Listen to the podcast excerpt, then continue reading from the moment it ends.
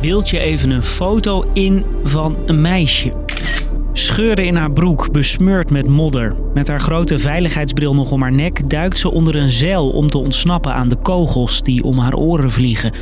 Op haar zwarte shirt staat in het wit geschreven: Everything will be okay. Maar is dat ook zo? Ik wil je graag voorstellen aan Angel. Het aangrijpende verhaal van de 19-jarige Angel uit Myanmar. The funeral of an angel. A 19-year-old taekwondo champion known as Angel. Ma Kjell-sin, beter bekend onder de naam Angel, was 19 jaar. Ze danste, deed aan taekwondo en werd deze week doodgeschoten bij protesten in Myanmar.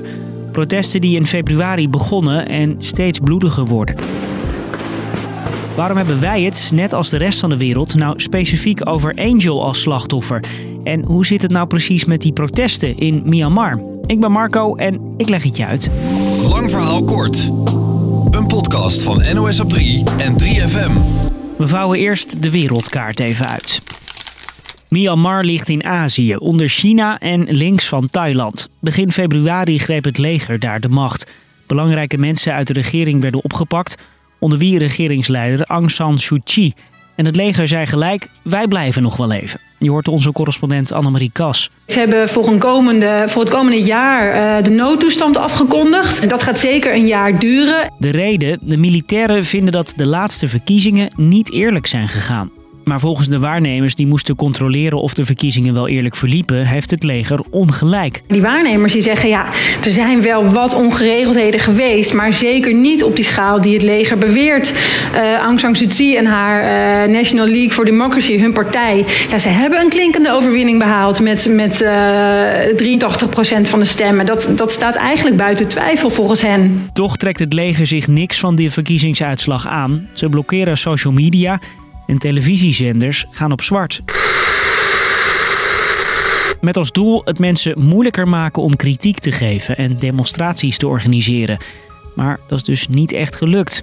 Dit is wat we nu al weken horen. Large crowds have been gathering again on the streets of Myanmar's commercial capital Yangon. This is the 12th day they've done this, these protests. In Myanmar wordt opnieuw gedemonstreerd tegen de staatsgreep door het leger. De demonstranten zeggen dat de verkiezingen wel eerlijk zijn verlopen en vinden het belachelijk dat het leger de macht heeft gegrepen.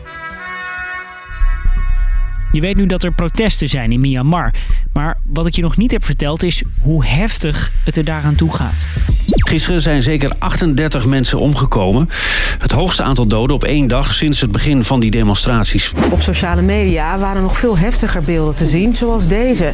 Ambulancemedewerkers die mishandeld worden door de politie. The protesters were killed as security forces opened fire on large crowds in a number of cities. Angel was killed by a shot to the head while protesting on the streets of Mandalay. En wie de oproerpolitie filmt, is zijn leven ook niet zeker.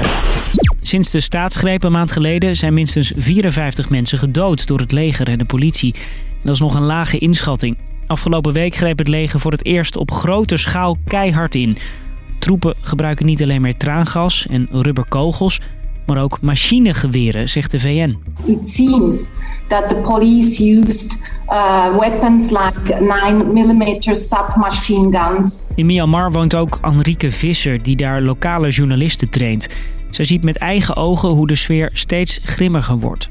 Volgens haar zijn de demonstranten zeker niet bang. Ik heb zelfs berichten gezien van mensen die zeggen: Ik neem het risico, ik weet het risico, ik vind het belangrijk om daar wel te staan. En als dit uh, de dag is waarop ik mijn leven uh, afscheid moet nemen, dan, dan is dat zo. Dus de jonge generatie laat zich niet uit het veld slaan en ze hebben echt het gevoel dat hun toekomst ervan afhangt. Oké, okay, jonge mensen dus in Myanmar die niet terugdeinzen voor het geweld. Jonge mensen dus, zoals Angel, waar ik het in het begin over had. Zij werd slachtoffer van het geweld en is inmiddels uitgegroeid tot gezicht en held van de protesten. Over de hele wereld. Bijvoorbeeld op TikTok. Sang Angel, gadis ini baru berusia 19 tahun. Dia tewas ditembak bagian kepalanya oleh militer Myanmar. Angel ging afgelopen week in de stad Mandalay de straat op in een zwart t-shirt met de tekst Everything will be okay. Op foto's kan je zien dat ze zich verstopte voor de politie die aan het schieten was. Maar het schuilen hielp niet. Een kogel raakte Angel in haar hoofd en ze overleed ter plekke. Toch leeft Angel nu verder op het internet. Want veel mensen vinden de foto's van haar zo iconisch dat ze in allemaal plaatjes en video's geëerd wordt. Dus, lang verhaal kort, begin februari greep het leger de macht in Myanmar. Omdat zij vinden dat de verkiezingen niet eerlijk zijn verlopen. Veel mensen zijn daar boos over en gaan nu al weken de straat op. Allereerst omdat ze de regering terug willen die zij gekozen hebben. Maar intussen gaan de demonstraties ook over geweld. De politie en het leger grijpen hard in om de orde te herstellen. En de demonstranten willen dat dat geweld stopt. Dat was hem dan, de eerste week lang verhaal kort. Na het weekend zijn we er weer. En feedback en tips die zijn nog altijd welkom via lvk.nos.nl. Bedankt voor het luisteren en goed weekend. Vond je deze podcast interessant? In de 3FM-app vind je er nog veel meer. Zoals deze. Gewoon je bek houden als je er zit en ga die wedstrijd kijken en niet schreeuwen. Dat is duidelijke taal. Maar dat hoor je eigenlijk niet zo vaak van politici.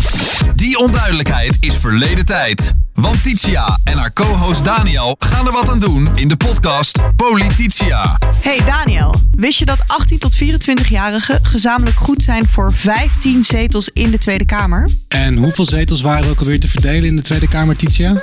150. Dus het is vet belangrijk om te stemmen. Oké, belangrijk. Maar wat nou als je geen flauw idee hebt waarop je moet gaan stemmen op 15, 16 of 17 maart? Luister dan naar onze podcast Polititia, de podcast over de politiek voor mensen die niet zoveel over de politiek weten. Waarin we elke week een politiek onderwerp uitlichten en bespreken met een gastexpert om jou helemaal klaar te stomen voor de verkiezingen. De podcast Polititia check je via de 3FM-app of jouw favoriete podcastplatform.